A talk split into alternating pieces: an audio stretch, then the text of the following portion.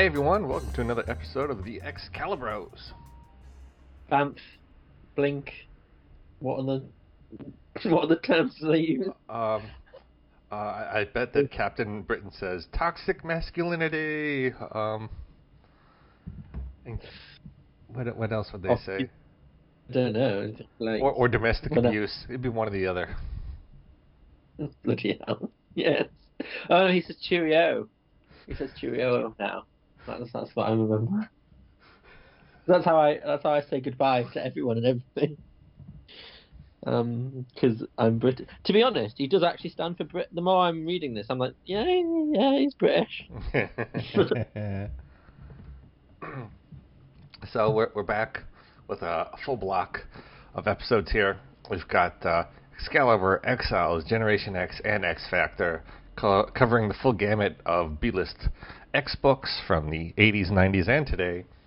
Um, so Dan, uh, a lot of crazy stuff happening in the world. Um, Yeah. so uh, it took us a minute to get back here uh, to the books. We're back on the books. Not that this is necessarily going to be a, a reprieve from all the terribleness, but uh, it'll be a different kind of terribleness. Uh, some of these books, anyway. So, um, are we cynical? Maybe. The world's made us even harder. Mm. But uh, let's let's dive in, and uh, sooner we dive in, the sooner we can get to the books that we enjoy. So well, let's start with Excalibur number twenty-six. Oh, Excalibur yeah. number twenty-six. We have writer. This is all I have on the outside. Uh, is uh, Michael Higgins and penciler Ron Lim. But uh, if I take a look inside the book, got writer Michael Higgins, penciler Ron Lim, inker Joe Rubinstein, uh, letterer Augustin Mass, uh, colorist Glynis Oliver, and editor Terry Kavanagh. this uh, book is The Times They Are a Changin'. And uh, on the cover, we've got our our team of Excalibur uh, with someone who, some blonde, muscular dude with the phoenix fire coming out from around him, sort of surrounding our, our team. It's, uh, I would say this cover, is, it's lacking in detail on the characters. Uh, it's kind of boring and standard and sort of there. Do, do you have any comments on the on the cover? Um, I hate what Nightcrawler's wearing. That's about it. I kind of like his mustache. I was gonna say a mustache is fine. Also, I cannot actually, I can't really read. I can't. I have to literally focus because it's blue text on that. Their future comes back to haunt them. Yeah. Like it's really hard for me to read. No, the this red, book was hard to read on every level, Dan. yes, that's very true. I am just counting the, the months until um, I almost said Peter David until we get um oh boy until we get uh, Alan Davis back on this book. well, um, we have yet another tale from before the cross time caper. You know, because why not? I I feel like Alan, yeah, a lot of people. Chris Claremont was just like I don't know I got I ain't got anything else. Can someone else write this book for a minute until I get my act together? So we got Michael Higgins. and we the first page we see Sentinels destroying uh, a mutant, um, and we realize that Rachel is having a nightmare and she's dreaming about uh, her future past, in which uh, she, the, you know everyone's being hunted by Sentinels, and you know at this uh, reality. Um, Franklin Richards is killed by Sentinels, and you know, knowing what we know about Franklin Richards and his his power set seems kind of ridiculous, but uh, whatever, it happened. And this page is just like different panels of just solid blue or solid yellow. Um, it's it's really like like I kind of. I don't want to insult Glynis Oliver, but I, I almost feel like she's like, "Fuck it! If the, you're gonna give me these pages, I'm not gonna put a lot of effort into it." I feel like she is just like I'm not because like some of the color work, uh, color work's nice. Like I um throughout the book, like but it's really like because her usual style is a bit more subtle, Mm-hmm. And this is all like block red, block primary, primary colors everywhere. Yeah. Um, so because like she usually colors Nightcrawler so well, that you can Mhm. differentiate like the darker hair to the, you know, the lighter fuzz. But here it's just like everything is blue. Here's just blue. That's it, done. It's like em- filling in with MS Paint. I, I assume that's really offensive to say that, but I feel like she's not like you said. She's she's she's, she's had her time now. She's like, can I move on to another book? Yeah, she's she's she's phoning phoning in. Either she's phoning it in, or she's like, "This pencil work, it's not worth it." Um, and and you know, uh, Ron Lim isn't like a terrible penciler. Um, I just don't know if this is the book for him. Well, he, he he knows how to do come get me eyes for um, for Kitty. um, well, yeah. Yes. so uh, Rachel's having a nightmare, and then she has peaceful sleep because someone is changing her dreams, and she wakes up and she's feeling fine. And Kitty's like, "Hey, you're you're you're, you're doing good." Then Widget comes in, and Kitty's like, "Hey, Widget, leave me alone." Uh, it's it's I'm I'm I'm blowing through this because it's not worth it.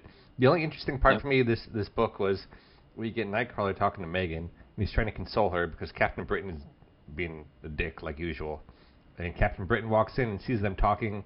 He's like, "Oh, you're trying to steal my girl," um, uh, and he goes off in a huff. You sure it's not? You see, you make it sound like he's. In, uh, it's more like because he says cheerio, but like, ho mortals, pip pip. Um, get line hand off line female, my slave. yes. That's what it'd be like. That that that breeding domicile is just for me. Get your hands off of my. yeah, that's what it'll be. Yeah. Oh my god. Anyway, carry on.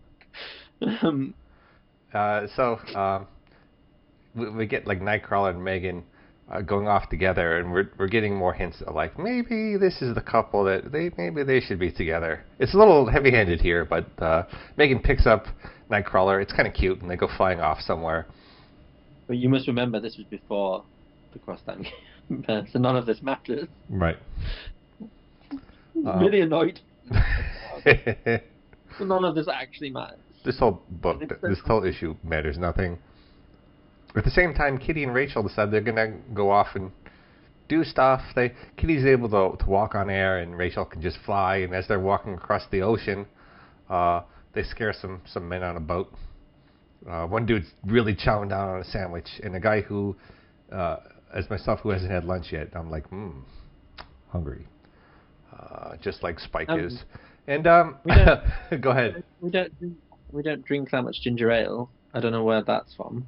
Um, if you'd put bitter or beer, that'd make more sense.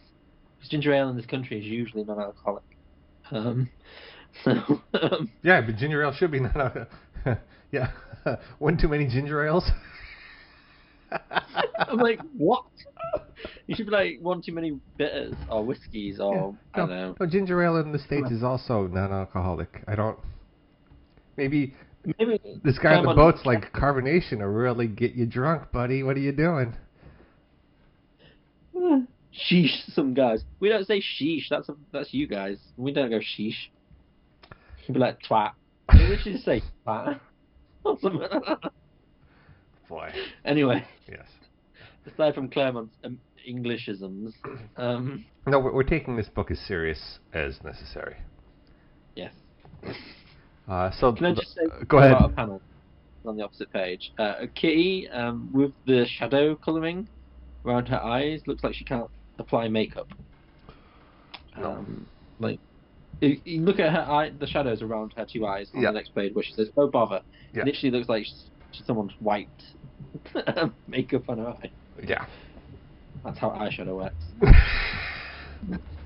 well, the, well, the girls are, the ladies are off shopping, and uh, Kitty's like, "Well, you got that. I'm not that much into clothes. I'm gonna look for some software, or some some quote unquote software."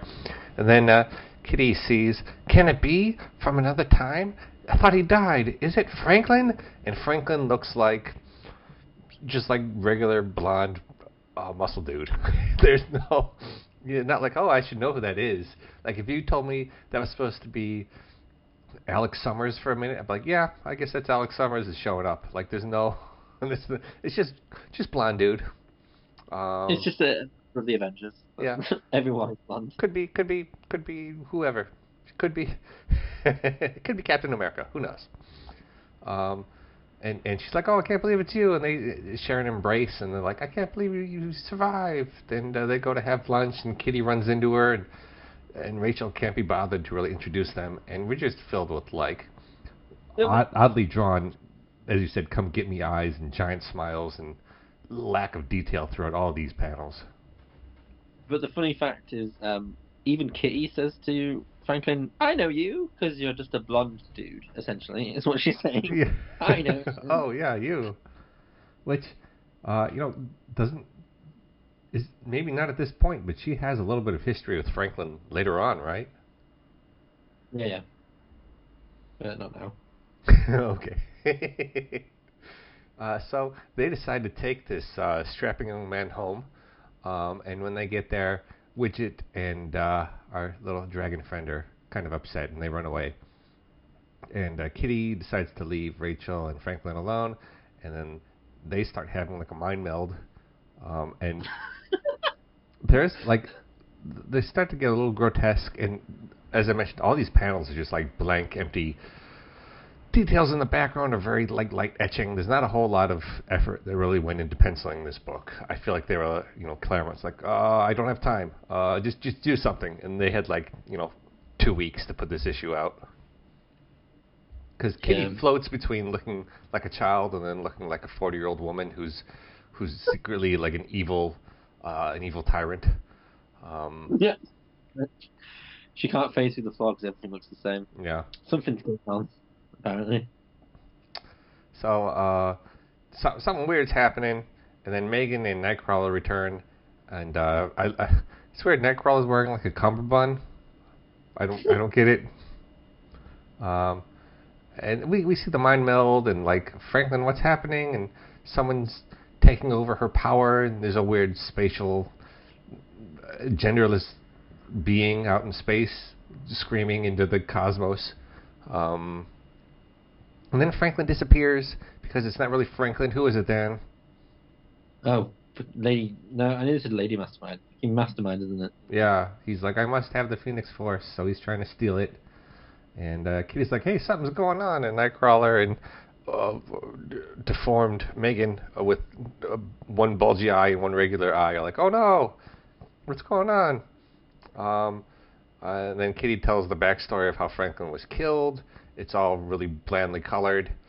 Um, and they're like, who could be all behind this? Who's doing this? And meanwhile, on Muir Island, um, we get to talk to Moira McTaggart for reasons. I don't even understand this one. I'm like, is this going to ha- pay off later then? Obviously. Mm, there's a beeping. Like, oh dear, someone at the door. That's all it is. That's all that is. I do like that she's in her space space esque spacesuit esque onesie. A, it's an interesting choice to wear. It's comfy Sunday, obviously. The doorbell rang on a Sunday, and she's like, "What's happening?" Um, this is this is madness.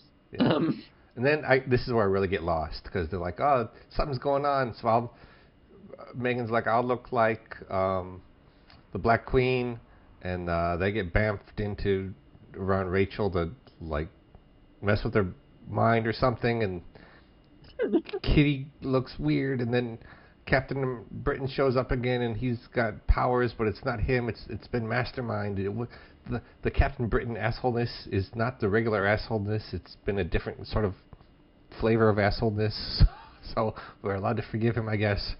Um, and Mastermind tries to take over the Phoenix, but Rachel is Phoenix, and she has power, and she uh, takes it all back, and so, I don't know, wipes his mind or does something to him, and he just sort of falls on the ground. We don't really. then he's put in like a comatose sleep where he thinks he has the power of the universe. Fine, uh, whatevs. Uh, Rachel cries, and then everyone goes to Muir Island for coffee. I don't understand why. Um, and they're like, "Hey, that, that was that was terrible." Um, what really upsets me is they comatose a dude, and Captain Britain's just like, "This feels like an issue." Just so Captain Britain be like, "I wasn't a jerk all those times. It was him, really, really." Marvel's like, you know, we've really been treating that dude like an asshole. Maybe we need to retcon this somehow. But he and was he was an asshole throughout the whole time cross time caper as well. So it's not like you fully reformed Yeah, you him. can't, you can't always be mastermind. uh, it's like one of those people who's like uh, after the uh, secret inv- is it secret invasion where they're like oh, it was a squirrel, it's fine. Right. It wasn't me. It was, it was um Pietro does it. He lies and says squirrels did shitty things. Oh right. it was actually him. it's in um, uh, X Factor, isn't it? That's brilliant. Um, but yes, that was weirdly confusing near the end, where they decided to like terrorize Rachel's mind by pretending to be her mum while also being the worst version of her mum. I was like, why is this the plan?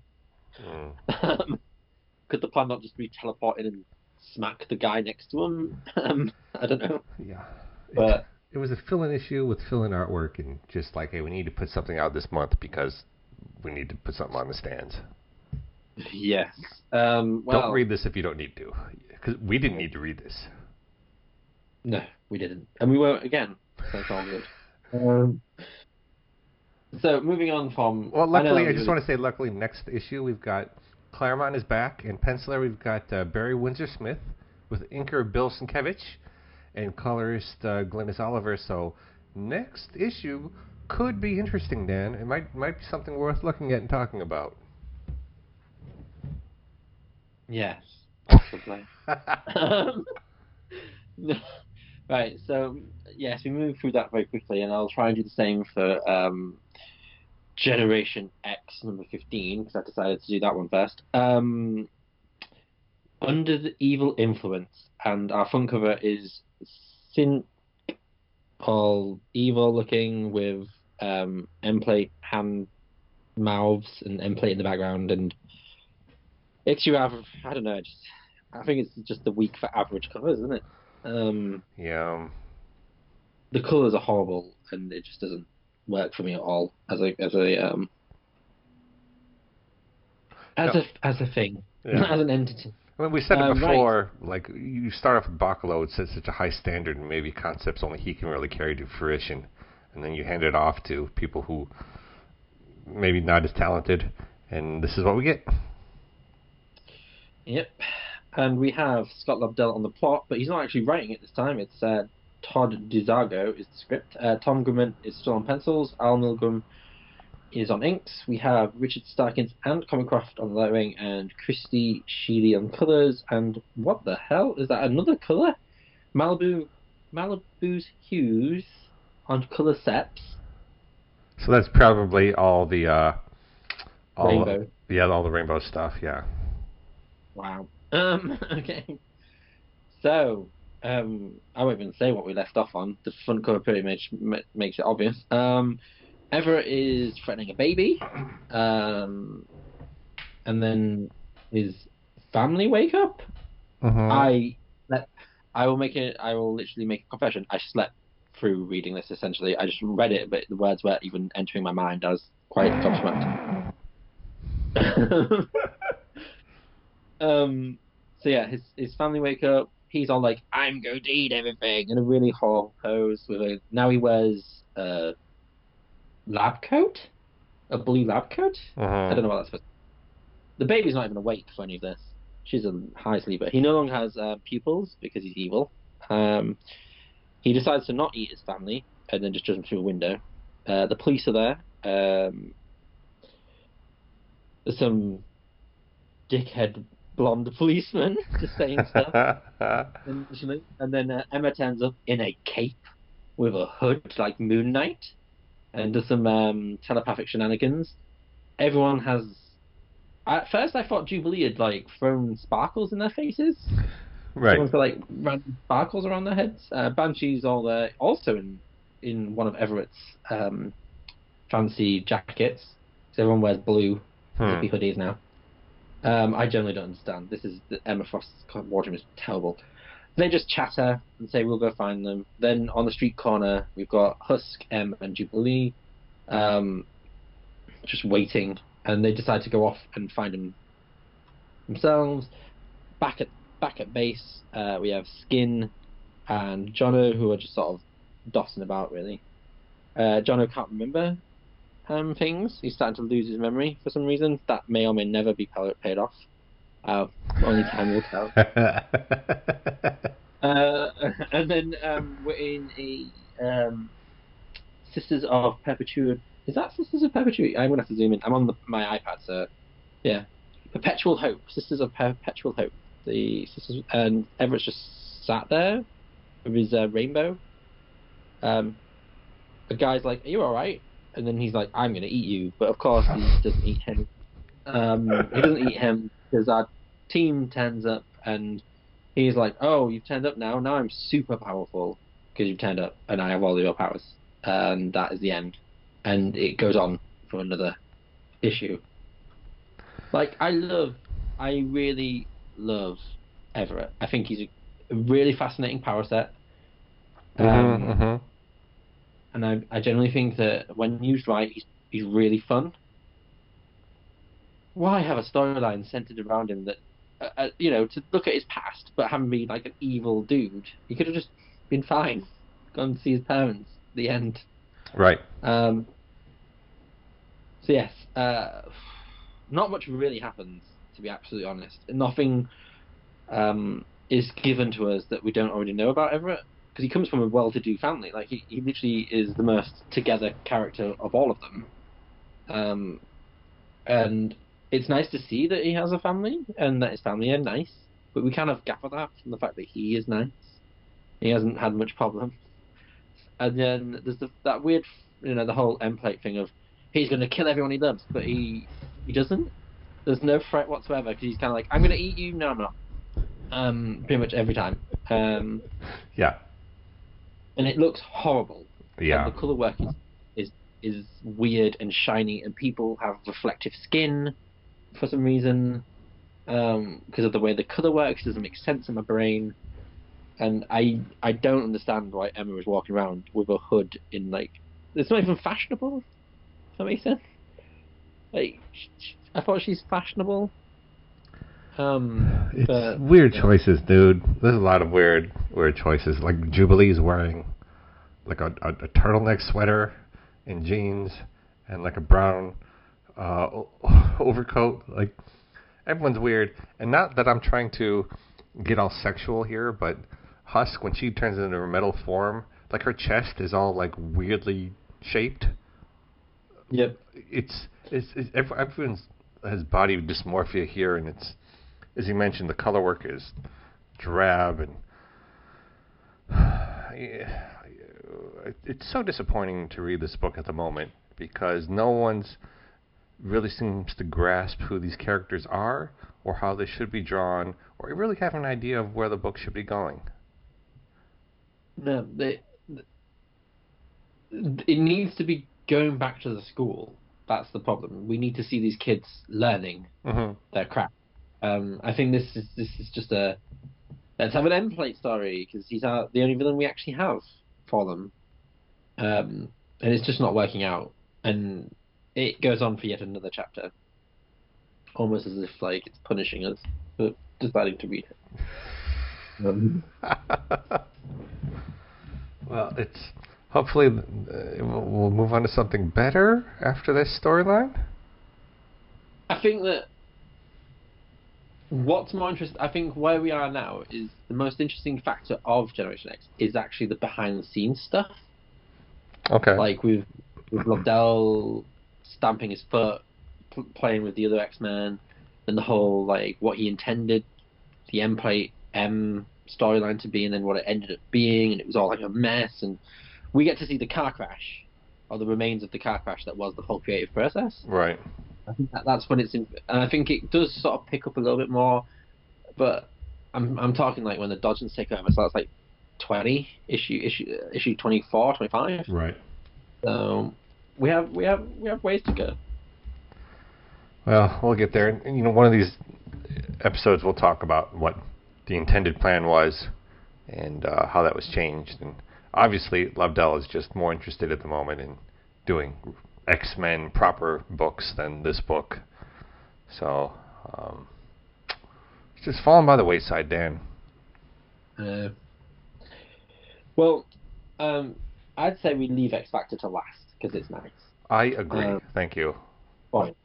Um, so we'll I'll jump in again with Exiles 27, the cover where people touch people's breasts. Um, It's odd, right? Don't understand this cover. So on the right on the cover we have um, Sunfire and Nocturne, and Nocturne has her hand directly in between Sunfire's uh, breasts. Obviously, Sunfire's a lesbian. She probably wouldn't. She might like this. She might not. But it's weird. It feels a bit disturbing to me. Right. And really, uh, the breasts are so overly sexualized. The bodies are so overly sexualized. Um, I don't know. It feels all about titillation. Yeah. Uh, Yeah. I, I feel like they've gone to like where each person may have had a, a body type and a personality. And now it's just like, how much TNA can we give you on the cover to get you to buy this book? Hmm. Well, you wouldn't be surprised that it's written by Chuck Austen. Um, and Clayton Henry. Clayton Henry is the is the penciler. I don't have the specific inker because obviously there's a Mark Morales. Ah, Mark Morales. And uh, colorist is Transparency Digital still, and letterers uh, could be David Sharp. It's could be Paul Paul Tutrone. Yep. So there you go. So when we left our um, budding reality hopping misfits, uh, the new member Magik had just murdered two Avengers from this timeline, or this reality, sorry. And uh, Danny Rand, who runs the Heroes for Hire, which Avengers, whatever it's called, is all like you, and Luke Cage is like, yes, let's kill her. And Colossus, unfortunately, even though he may or may not have a sister in this reality, has decided that whatever she says is golden because she looks like his sister. Right. Um, They even like later on, like, dude, we don't even know her. What are you doing? This could be someone in disguise. And he's like, no, I'm gonna just blindly trust her. Yep. So, on the one hand, we have the ridiculous named Moses Magnum um, and Namorita, the Queen of Atlantis in this universe, uh, wanting to sink Japan for the most because they want to prove they have power. It's so vague why they want to destroy Japan. Mm-hmm. It doesn't even. Um, and it feels like he could do it without an army because he has earthquake powers on than the than those uh, things. Um, we have basically three stories happening. We uh, Sunfire speaks the most she's ever spoken in any comic um, of of Exile's name. Um, Morph sort of does some comedy, but it doesn't land at all. Not at all. Yep, and Nocturne has been relegated to Sunfire and has nothing to say. Um, so Moses Magnum and Nimue are all loved up and sexed up, and every time they attack things, they kiss and get all like hot and horny through all the whole book.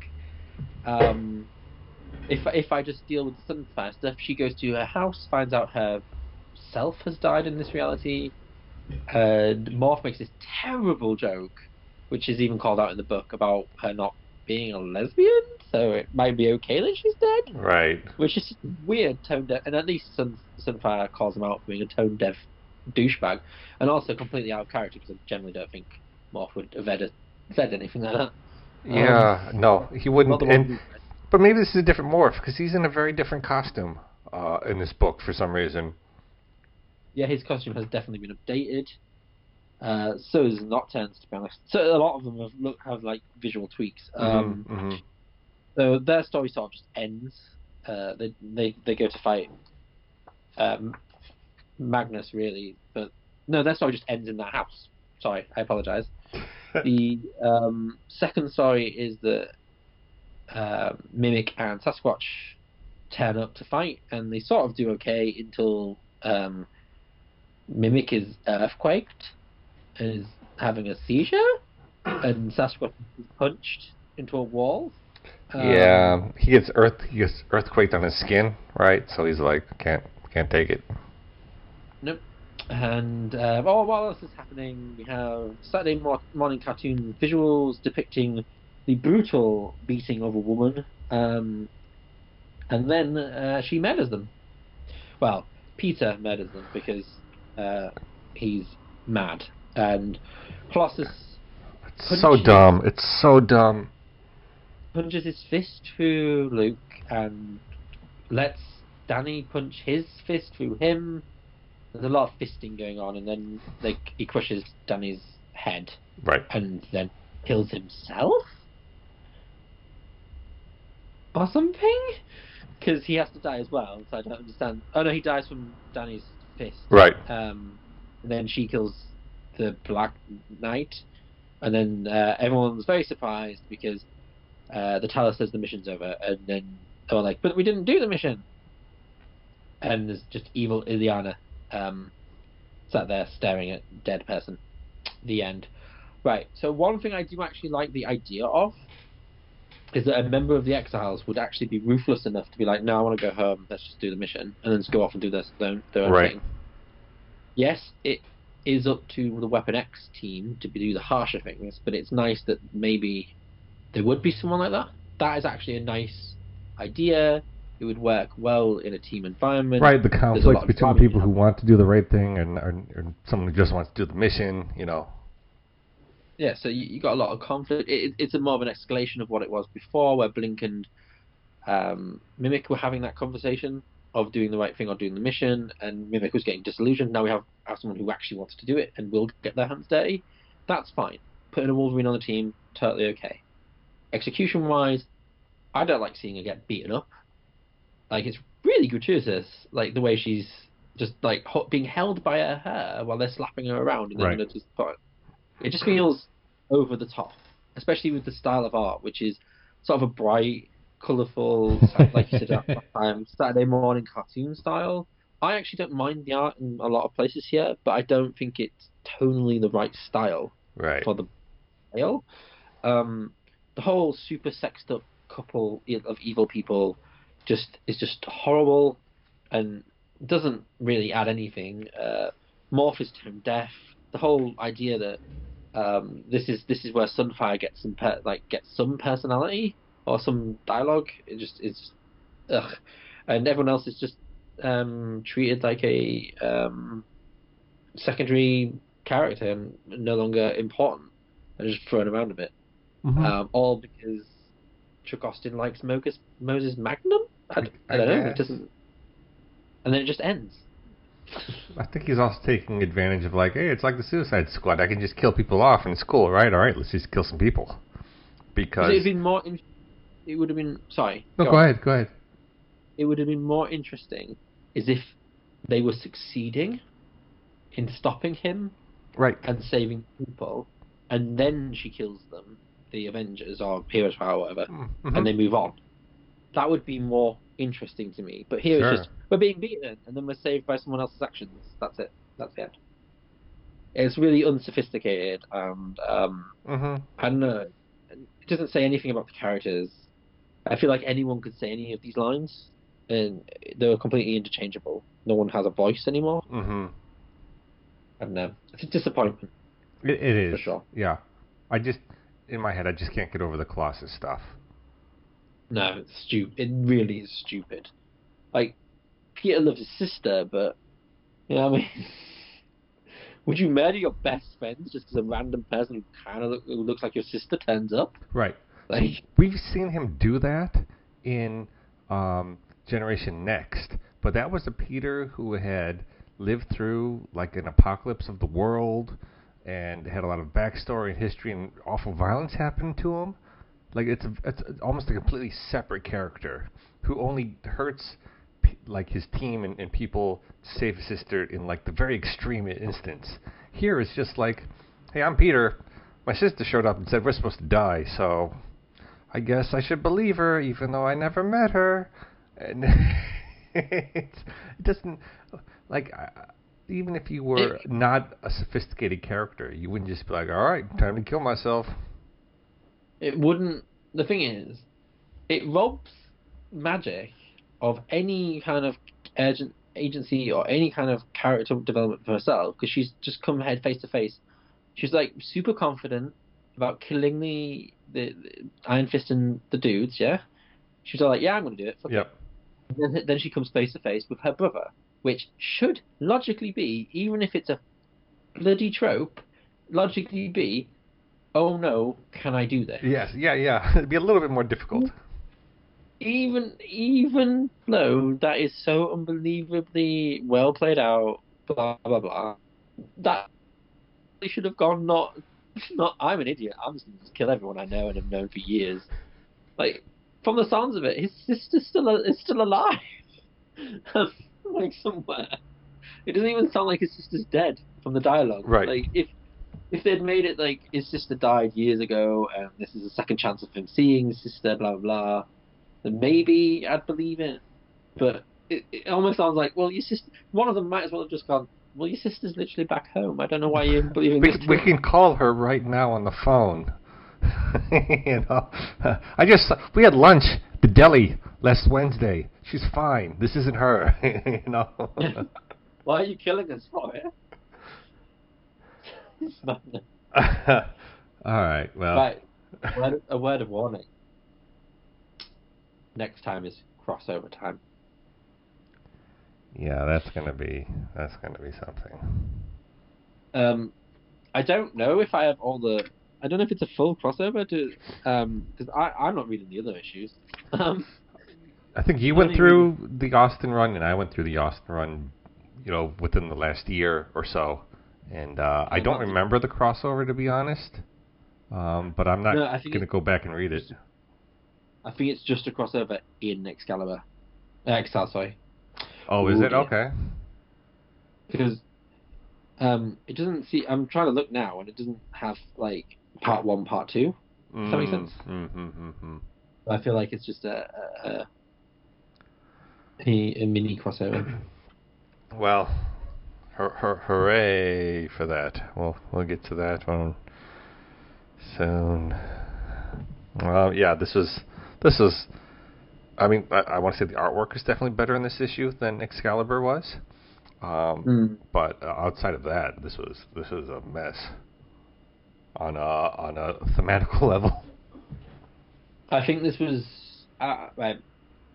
Excalibur was confusing because of the way it sort of does its thing. Gen X was boring. But this just is offensive because it offends the reader. It generally just yeah. goes fuck it. 'Cause let's be honest, people. People reading Exiles know a little bit about X Men. You know what I mean? There'll be some new readers, but most people will have a cursory knowledge of X Men. you know what I mean? And be like, mm, this doesn't feel right. Even in adult Relay, it doesn't feel feel right. Oh well. All right. Well, let's let's move on to a book I think we enjoyed more than the others, um, and that will be X Factor number seventy-three. I, I love it says all new, all different X Factor because we had that great run of X Men comics in like twenty, I don't know, eleven to twenty fifteen ish. That was like all new, all different uh, books.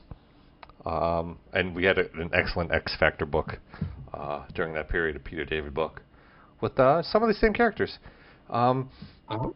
but uh, this this this uh, this book is, if I could ever find the creatives, is writer is Peter David, uh, pencils Larry Stroman, inker Al Milgrom, letterer Michael Heisler, colorist Glynis Oliver, and on the cover, um, we've got our X Factor team fighting a bunch of multiples men. Um, a lot of dynamic action and blasts and perspective here. I don't this is probably the best cover of the week, but I wouldn't call this a great cover either. Yeah, it's probably the strongest one, but it is a bit sort of generic. Um, And Stroman can get a little wonky sometimes, and he's a little bit too wonky on this cover. Like Alex's face and some of the multiples men's faces are, are kind of really odd. it, it, it and also it's crazy that um, Glynis Oliver is, is doing the heavy lifting here. It's weird. It's weird because um, Glynis Oliver, Excalibur, Al Milgrom is the inks on Generation X. Right. Uh, we're having like a crossover of creatives. And they Creative make a better book. crossover, yeah. Because like the ink work in Gen X is nothing like the ink work in this. oh no, very sophisticated ink work here. Very. It Very well blows my mind. Yeah. Oh man. Oh boy. All right. So um, there's a lot of joking going on here, and I kind of forgot it because we read this a while ago. Um, but uh, we start off with a dude in his car. He's driving. he's hearing some news. So things are weird. So he's flipping through the radio, and he uh, they flip to a uh, a Weird Al song. Uh, it's a parody of Particle Man called Multiple Man, which it's a very like jokey Peter David kind of thing. But I uh, I kind of enjoyed it. Uh, especially the, the part was like, is he a lot or is he alone? Superior clown or superior clone? It's, it's kind of fun, and you're like, oh yes, we know you're obsessed with Multiple men. We've had three issues of it, and we're gonna continue to have it. Um, but then we get a, a really cool full page of uh, two multiple men like barreling through the windshield of, of this dude's uh, car. Uh, super dynamic and, and and just very like full of velocity here, uh, with uh, the title "Crowd Control" going on. What do you think of this page? I do like the um, them to just like. At first, when I look at it, I'm like, "Is that rain?" But no, it's it's, it's marks of movement. Um, I'm just being stupid. But no, I do really enjoy uh, the beginning of this book. I think it's got really nice um, setup. As, as always, um, goes for the cinematic uh, aspects of, Mhm. of panel art as opposed to like your traditional. Um, I do really like the, the, the I, I like the sort of thing that happens afterwards where there's just a hundred hundreds of multiple men everywhere just hitting people and people are filming it which is very uh, of its time Sure. of this time of this time. Very relevant. we even get like on the next page you get like a Flavor Flav. He's got a giant clock around his neck, watching things go down. yes See, it's kind of an interesting concept because it's like, which is the real multiple man and which is not, and why couldn't I absorb the clone? Well, maybe I'm a clone, so I couldn't absorb the clone, but he can absorb mine, but I can't absorb his.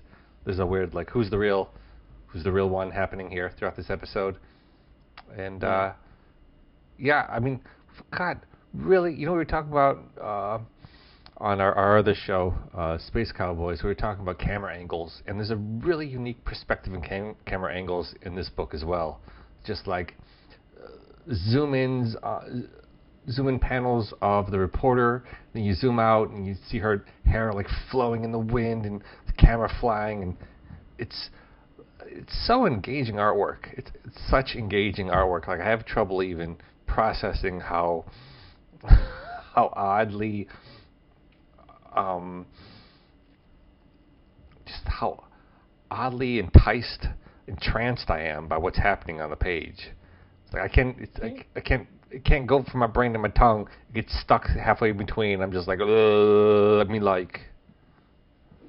um I find it very satisfying is my word for it. It- it- like the marriage of script and art uh, just really do mesh and it makes a really nice sort of mixture of um because the script isn't is David uh David's sort of like kookiness Yep. but at the same time it's kind of a little traditional in places but Stroman's um artistic flair with some great ink work and color work by uh, Oliver and Milgrom make it totally different and um I think you said that some like you mentioned before or Jason mentioned before that it's like an indie book Yeah. um, It very much feels like it's railing against the norm all the time, for better or worse. Because there are some panels that uh, aren't, aren't truly amazing. I'm not a massive fan of uh, weird crunched up ball multiple man punching someone with like the background being Oh right, pinks right, and blue. right. Um, but then then you have Kermit the Frog, um, which looks fantastic. Um, but I generally do like I, I, um, I do like this issue quite a bit. It's quite fun. It's fun. anyway, it's just like a, a battling. It's just multiple men punching each other and joking at each other for 22 pages here. As you mentioned, they're fighting in a museum, and and one of them has like a Kermit puppet, makes some jokes, and then punches another multiple man with the with the puppet. And you're just like, is this the real multiple man? And then he gets knocked out. And you're like, oh, maybe it's this one. And then that guy gets knocked out. It's just a lot of fighting with the rest of the team. Just like, fuck, what are we supposed to do here? you know, it's an odd place to be where where the government's introducing you as the the new herald of of peace between mutant and human, and then one of your teammates causes a giant uh, riot to happen in the middle of New York. You know. And I do love the fact that for me personally, Pietro's MVP for just the, the dialogue about him getting to beat Jamie up Right. consistently. it just feels like we talked about Exiles uh, when we talk about Exiles and Chuck Austen, they have no character. All the character that has been worked into that into that team by Winick has been jettisoned for for titillation and uh, violence and random stuff. Whereas here, everyone is very carefully got a voice, and they uh, have different ways of speaking. Like the, the the actual dialogue and the words are changed depending on who who you've got. I know it's a simple thing that lots of people do, but it's just, after reading Exiles, it feels refreshing to um, have a cast of characters that feels like different people than um, than mannequins doing superhero things. So no, you're true. You're right, and uh, I I love. They all have like the different fighting styles. Like strong guys just like flicking guys, knocking them out, and we we see like the destructive power of Alex and all the just a weird like cartoonish fighting happening here between the different multiple men, where they're using props from museums and Polaris is there just using crazy like green waves to knock people out. It's there's not a whole lot it's just like a lot of jokes and a lot of action poses and a lot of like weirdness. It's it's very visual. Um, I don't know. I just I just keep flipping through and looking at all the weirdness, and I don't know. It almost feels like it shouldn't work, but this issue works despite that. Like we have a page of strong guy like talking on and on like Chris Claremont, but it doesn't derail anything. It's just just going on. I uh, I I just had a lot of fun with this issue, Dan. yeah, because like it's a cursory story where you find out that they're trying to um, break uh, X Factor, um, and the next target is is Strong Guy, essentially. But it's just a bit of a ride Right. um, to the end, and I think it's just fun. And it, if you do want to just go back and have a have a good old time with an old X book, X Factor might be a nice little um, palate cleanser for a little bit until obviously it inevitably gets shit, like all of them do. Right. Um, it might not, but I feel like um, after reading the, the others, and this was definitely the highlight. And we don't even really need to go into the story that much because it's it's very it's very just a it's a fight book. That's all it is. Yep. It's a fight book. It's fun. Um, yeah, as you mentioned, there's someone behind the scenes, sort of making everyone's powers go crazy. And uh, next on his list is Strong Guy. There's also a dude who's been like building a, a mecha for a while, and he goes to like climb into it, and he realizes that he did the measurements wrong, so he can't fit. Uh, That was funny. Yeah. um, and it, so eventually there's just like two two multiples men left, and they strap him down, and they're gonna bring a telepath in or whatever to figure out who's who. And uh, it's like next time, strong guy's gonna get it. And I, I just feel like it's really dynamic artwork and uh, angular and, and odd and strange, but fun and weird. And it hits me in all like the the, the the odd parts of me that just need that itch scratched. It's just scratching that itch for me, and maybe that might not be for everyone, but I feel like it's. Uh, if you haven't read at least these first couple of issues before of X Factor, you really should because they're very unique. Agreed. All right, well that was our episode this week. We sort of blew through the issues, um, but you know, part of it is we're not going to spend an hour talking on each subpar book because it just it just brings us down. Um, you know, if, if we had mo- like we like X Factor and Gen X, we re- especially just like blew right through those books because there's it was just very piss poor. And but if if those books had something happening, we would have talked more about it if there's anything worth talking about. um, especially when we have like, hey, this story actually happened beforehand. We're going to do a flashback that's going to have no meaning on anything. Ah, maybe we just don't read that book anymore. You know, we got any more flashbacks that don't mean anything? Maybe we just skip those, Dan. Yeah, I feel like that's that's a pretty good idea. Anyway.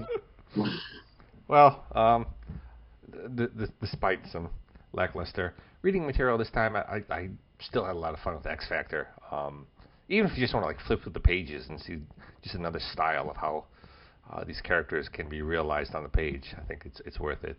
Um, but uh, that's it. Uh, we'll be back again shortly. Uh, where, where can they find us, Dan? You can find us at uh, podbean.com forward slash um, Excalibros. I nearly forgot then because I'm just thinking about X Factor in my head. Um, and you can find it uh, by searching Excalibros on Google or we're at Excalibros1 on Twitter. And we should be all over the place so you can hear us wherever, whenever. But Twitter's probably the best place there, there, best place to get hold of us. um, since these books have mel- melted my brain. Um, so. yeah, it it was it was tough to get through these, Stan. It was, but it's like next time it can't be that bad. Next time it can't be that bad. Hmm.